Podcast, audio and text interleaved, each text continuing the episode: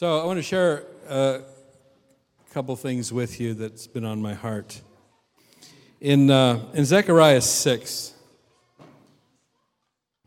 um, I'm going to start reading in verse 9. You can catch up when you get there. Uh, then the word of the Lord came to me, saying, Receive the gift from the captives, from Heldai, from Tobijah, from Jedaiah Uh, who have come from Babylon, and go to the same day and enter the house of Josiah, the son of Zephaniah. Take the silver and the gold, make an elaborate crown, and set it on the head of Joshua, the son of Jehozadak, the high priest. And then speak to him, saying, Thus says the Lord of hosts, saying, Behold the man whose name is the branch. From his place he shall branch out he shall build the temple of the Lord. Yes, he shall build the temple of the Lord. He shall bear the glory and shall sit and rule on his throne. And so he shall be a priest on his throne, and the counsel of peace shall be between them both. New American Standard says, Thus he will be a priest on his throne, and the counsel of peace will be between the two offices. The New Living says he will serve as a priest from his throne, and there will be perfect harmony between his two roles. Now, I don't know how many of you are familiar with some of the, the, the laws and the boundaries govern, governing the Old Covenant, but priests don't sit on thrones. Kings sit on thrones. Priests, they hang out in the temple. That's the order of Aaron. The, the ministry of Aaron is in either the tabernacle, which was a portable version, if you will, a mobile version of the temple, or in the temple. Their, their whole duty is in the temple. And so they don't get involved outside of that. That's their ministry. And yet here we have a priest sitting on a throne. Priests don't sit on thrones normally. So, what is this strange thing, right? The ministry is supposed to stay inside the church, right? Let's bring it down to us. When conflict erupts, we're supposed to stay in our place, right? Stay within the walls. Just mind your own business. Separation of church and state. All of that. Don't get involved in anything outside the church. That was the priesthood of Aaron. The priesthood of Aaron was an old covenant priesthood, basically established, in, in, if I put it in today's terms, under a renewable contract that would expire. But now we have a picture of something different. We have a picture of a priest sitting on a throne. Psalm 110, I'm going to begin in verse 1. I want to read a few verses of scripture. So the Lord said to my Lord, Sit at my right hand until I make your enemies your footstool. So this is the Father speaking to Jesus, saying, Sit here at the right hand of power, of ultimate authority, and I'm going to make all your enemies your footstool. And the Lord shall send the rod of your strength out of Zion, rule in the midst of your enemies. You, your people, shall be volunteers in the day of your power, in the beauty of holiness. From the womb of the morning, you have the dew of your youth. The Lord has sworn and will not relent. You are a priest forever, according to the order of Melchizedek. The Lord is at your right hand. He shall execute kings in the day of his wrath. He shall judge among the nations. He shall fill the places with dead bodies. He shall execute the heads of many countries. He shall drink by the brook of, by the wayside. Therefore, he shall lift up his head. So, Jesus is a priest of a new order. In fact, he didn't even come from the priestly tribe. He's our high priest. He hangs out in the temple, he, he sits, guess where he sits? He sits on a throne that we call the mercy seat in the Holy of Holies. He comes from the tribe of Judah. He's a king by definition of the lineage of David, but he's also our high priest. He's revealing to us a new order of priesthood. If you want to know why the church has been hiding out inside the walls for so long, it's because they're still operating under an old covenant principle of the order of Aaron. There's a new wineskin that God's bringing forth for the church. There's a new priesthood that He's establishing that Jesus rightfully established 2,000 years ago, but the church hasn't quite got it yet, but they're getting it. This is the day of the restoration of the priesthood of Melchizedek. In Genesis 14, it says some, some, uh, some local kings went out to war. You know, that was a seasonal thing. First Chronicles 20, verse 1 says that in the spring of the year, the kings went out to war. So, springtime was the time for the kings to go to war. Actually, it, it, it's, we translate it springtime. It really means at the beginning of the year, the beginning of the new the new time. The kings went out to war. Well, I've got news for you. We're at the beginning of a new time. We're at the beginning of a year. We're at the beginning of a, all of us have been sensing, we're at the beginning of a new era. And it's time for kings to go to war. But the priests are supposed to stay hidden in the house, right? Not get involved in that stuff.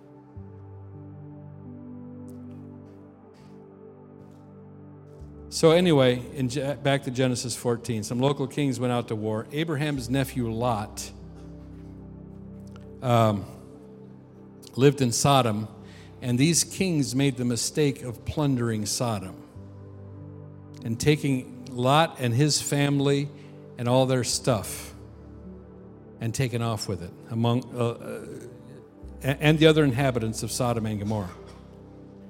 And so Abraham heard about it. And so he gathered his 300 plus servants, trained servants, and he went after them. Abraham was a man of courage. And he overtook them, overpowered them, and got all the people and all their goods back. And on his way back, this mysterious character meets with him. His name was Melchizedek. This guy was a priest and a king. So before the law was given through Moses that established what the priesthood should look like and what kingship should look like, this guy shows up and establishes a precedent for something that would happen many years later, named Melchizedek. He was a priest and a king. And Abraham, the father of all those who believe, as Scripture calls him. He's the father, we call him the father of faith. He's the father of all those who believe. Met with him, recognized that there's something on this man that's from God. And he paid tithes to Melchizedek. And the scripture says in the book of Hebrews that Abraham's great grandson, Levi, paid tithes to a greater priesthood through Abraham, gave homage to a greater priesthood. In other words, the, the priesthood of Aaron paid tribute to a greater priesthood that would come.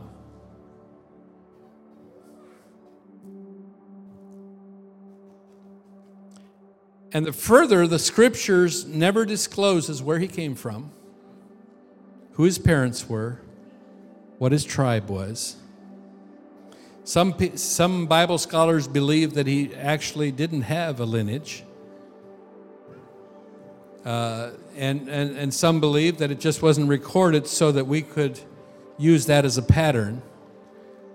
But he became a historical, scriptural precedent of an eventual priesthood that Jesus would fulfill.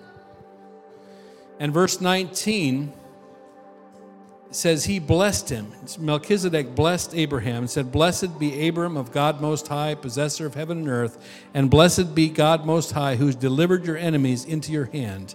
And he gave him a tithe of all. Now, the king of Sodom uh, said to Abraham, Give me the persons and take the goods for yourself. And he refused. Uh, he refused to take anything from the king of Sodom.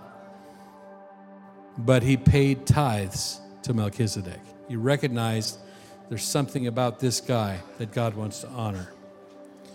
So until now, ministry has been mostly relegated to the church realm. And that is changing. The Melchizedek order is emerging.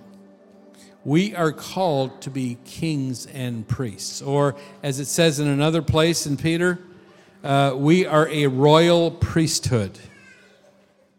We are a new generation. We are a royal priesthood. That means there's kingship and priesthood upon us. Now, back to Melchizedek, it, it's interesting because all the priests came from the tribe of Levi, all the kings came from the tribe of Judah. Jesus was born out of the tribe of Judah, and it says in, in, uh, in the book of Hebrews that the law was changed to accommodate him because he's a king and a priest. How, where was the law changed? I believe it was right back here.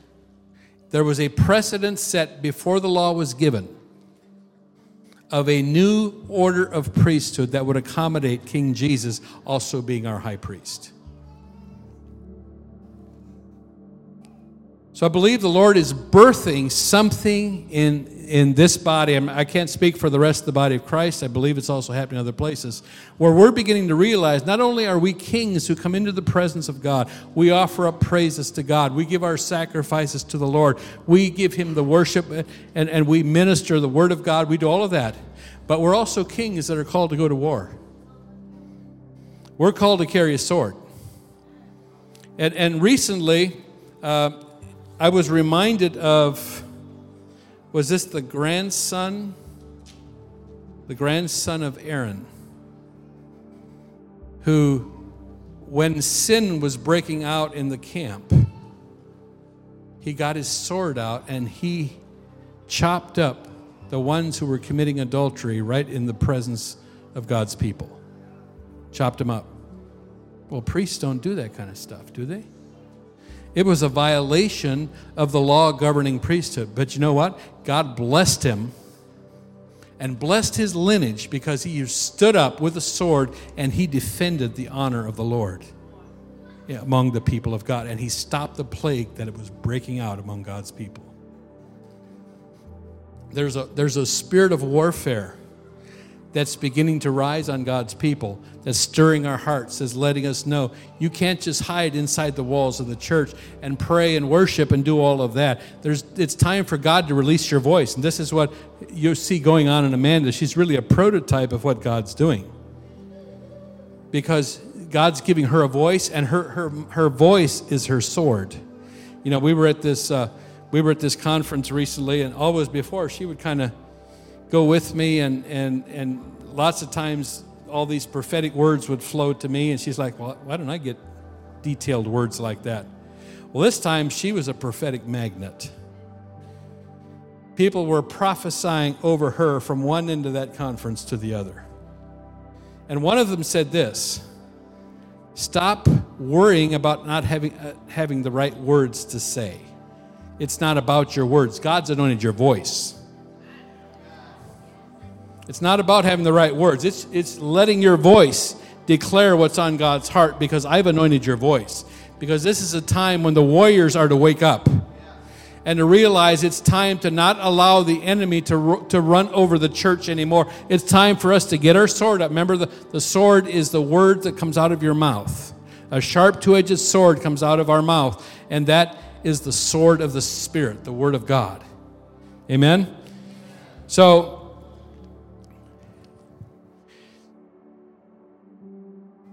there's a shift happening.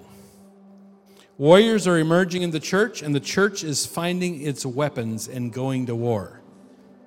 It's not against flesh and blood, it's against principalities and powers. Now, recognize principalities and powers occupy and rule through flesh and blood. But we don't target flesh and blood. We, we target the powers of darkness that control people, that control the enemy's agenda, and, and, and rule the earth. They've ruled the earth for too long, trying to enslave people when Jesus died to set us free. There's something about freedom that God's called us to enforce. He, he, he named us freedom. Uh, freedom is a central value of this nation, and I believe God loves it because it's a central value of the kingdom of heaven. The whole idea of people having the freedom to choose right or wrong was not a man's idea, it was God's idea. That's the way He created us. He created us with the right to choose. The, the Lord never, I don't think anywhere in Scripture said, You will do this. Did He? He said, Do this, and if you do, if you do, I will bless you. And if you don't, you're going to come under a curse. But he never says you will. He does not dominate our will and force us to do something. He gives us the He's given us something that none of the rest of the creation has. The freedom to choose right or wrong. The freedom to choose to obey or disobey. The freedom of choice is so valuable to the kingdom because it's a value that's on God's heart. And I believe that was a central value that this nation was established on, and the Lord loves that. And He wants to take the message of free, freedom from this nation to the nations of the world. We are an apostolic nation. We're called to take the gospel of the kingdom to the nations. So while much of the ministry of the church is still hiding in the temple, God is stirring his warriors to find their voice, to speak against injustice, to confront darkness. And this is the real assignment of the prophetic ministry of the church. The prophetic ministry of the church was never intended to just make people feel good about what God thinks about them. But it's intended to empower the church to begin to find their place and, and, to, and to declare against the powers of darkness that have enslaved God's people for so long. Prophets are warriors. There's a prophetic anointing that's to rise on God's people that they go to war with. Now, let me connect that back to Malachi 4. There's a lot that could be said about Melchizedek. There's a lot that needs to be said about Melchizedek. Hebrews 7 is all about Melchizedek, but I really don't have time to do uh, a, a, uh, a, decode and all of that. Uh, but if you go to Malachi chapter 4, verse 1. This is the last chapter of the Old Testament. So go to Matthew and turn left. For behold, the day is coming, burning like an oven, and all the proud, yes, all who do wickedly, will be stubble. And the day which is coming shall burn them up, says the Lord of hosts. That will leave them neither root nor branch. But to you who fear my name, the Sun of Righteousness shall arise with healing in his wings, and you shall go out and grow fat like stall fed calves. You shall trample the wicked, for they shall be ashes under the soles of your feet on the day that I do this, says the Lord of hosts. Remember the law of Moses my servant, which I commanded him in Horeb for all Israel with the statutes and judgments. Behold, I will send you Elijah the prophet before the coming of that great and notable day of the Lord and he will turn the hearts of the fathers. In this, in this translation, it says dreadful. Another translation says notable. And he'll turn the hearts of the fathers to the children, and the hearts of the children to their fathers, lest I come and smite the earth with a curse. So, what's the issue? That he's establishing, he's establishing fatherhood back to the body of Christ and back to the nation.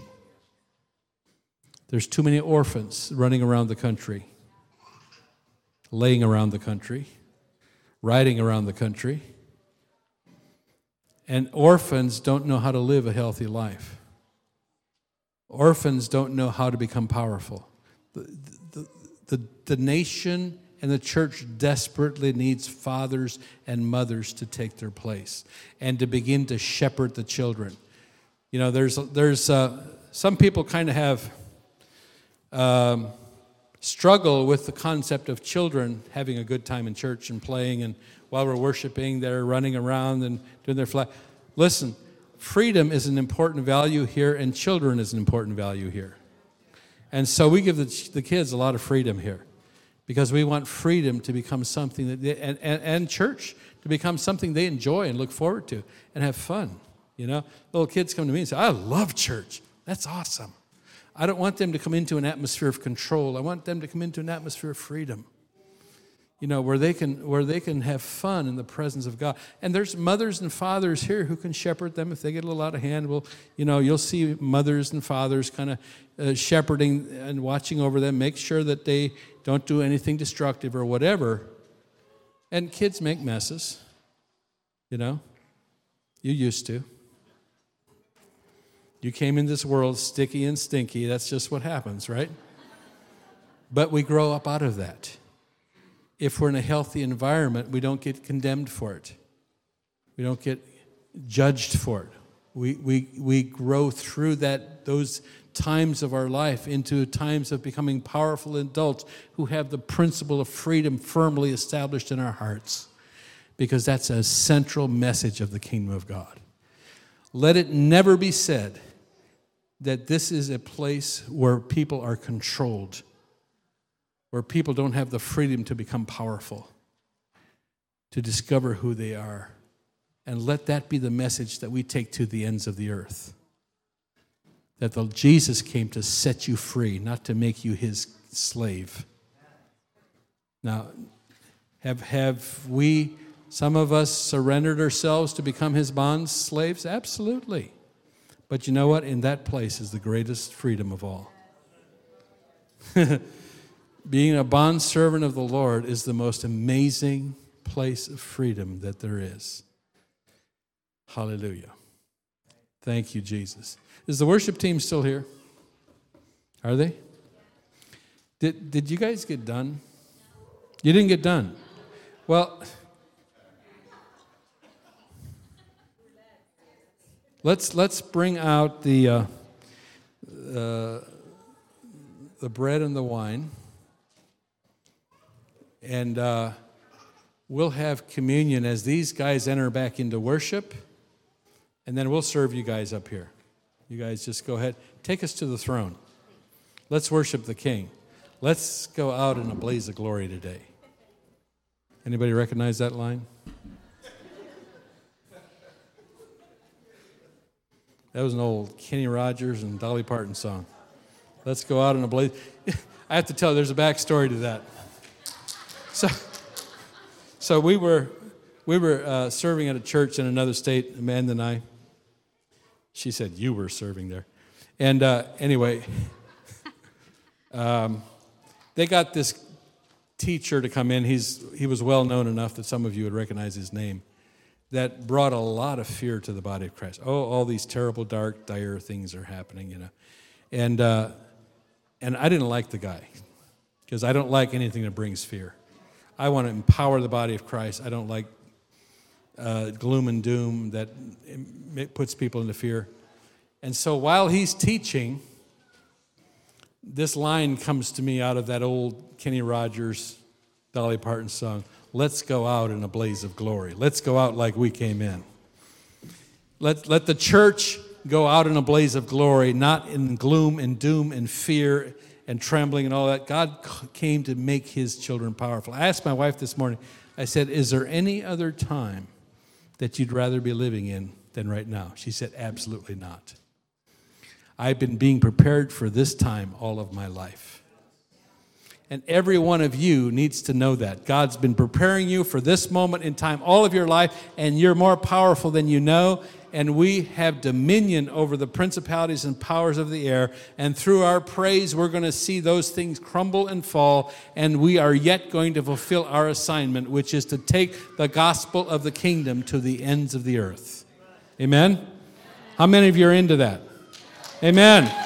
So, you may not all be called to go to Peru. I wish you'd all be able to go once. But where has God called you to go? And how can we help empower you and get you ready to go where you're assigned to go?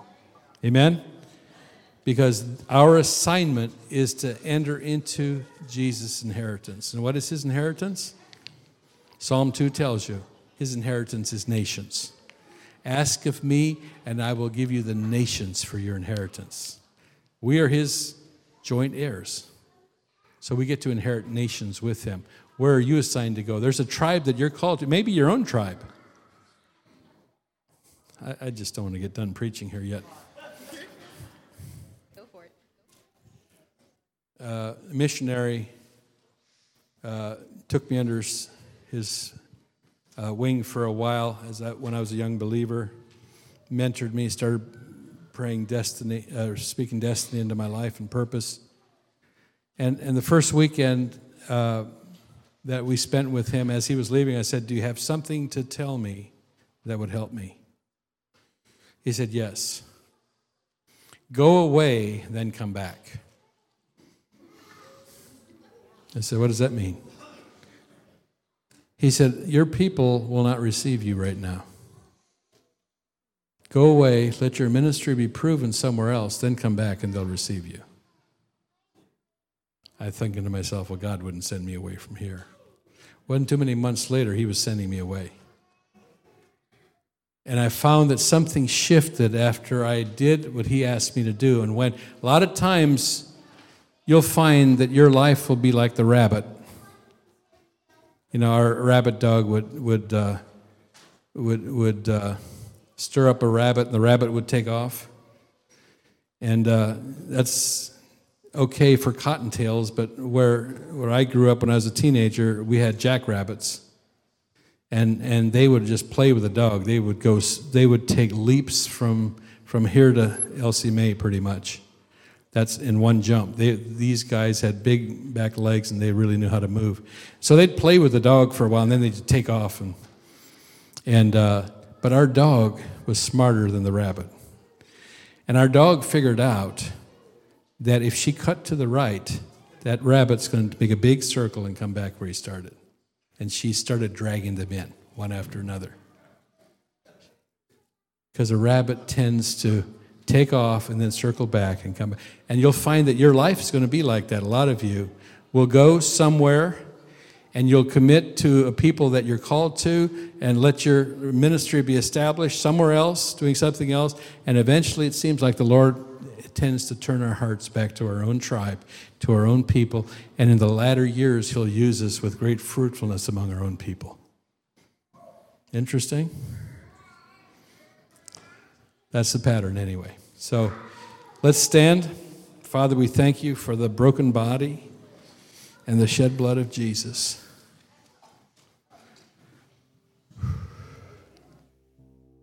When Melchizedek came to Abraham, he served him bread and wine.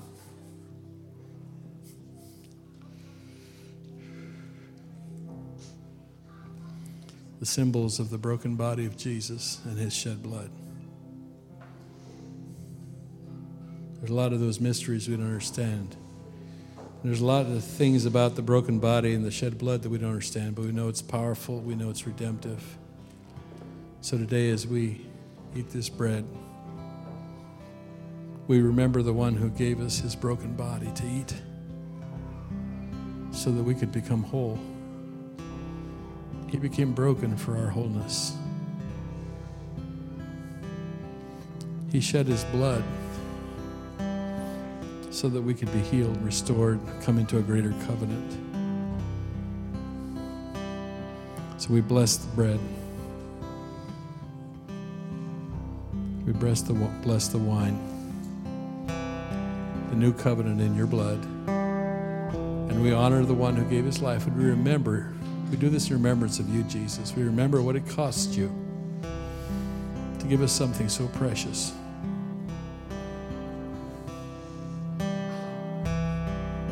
We invite you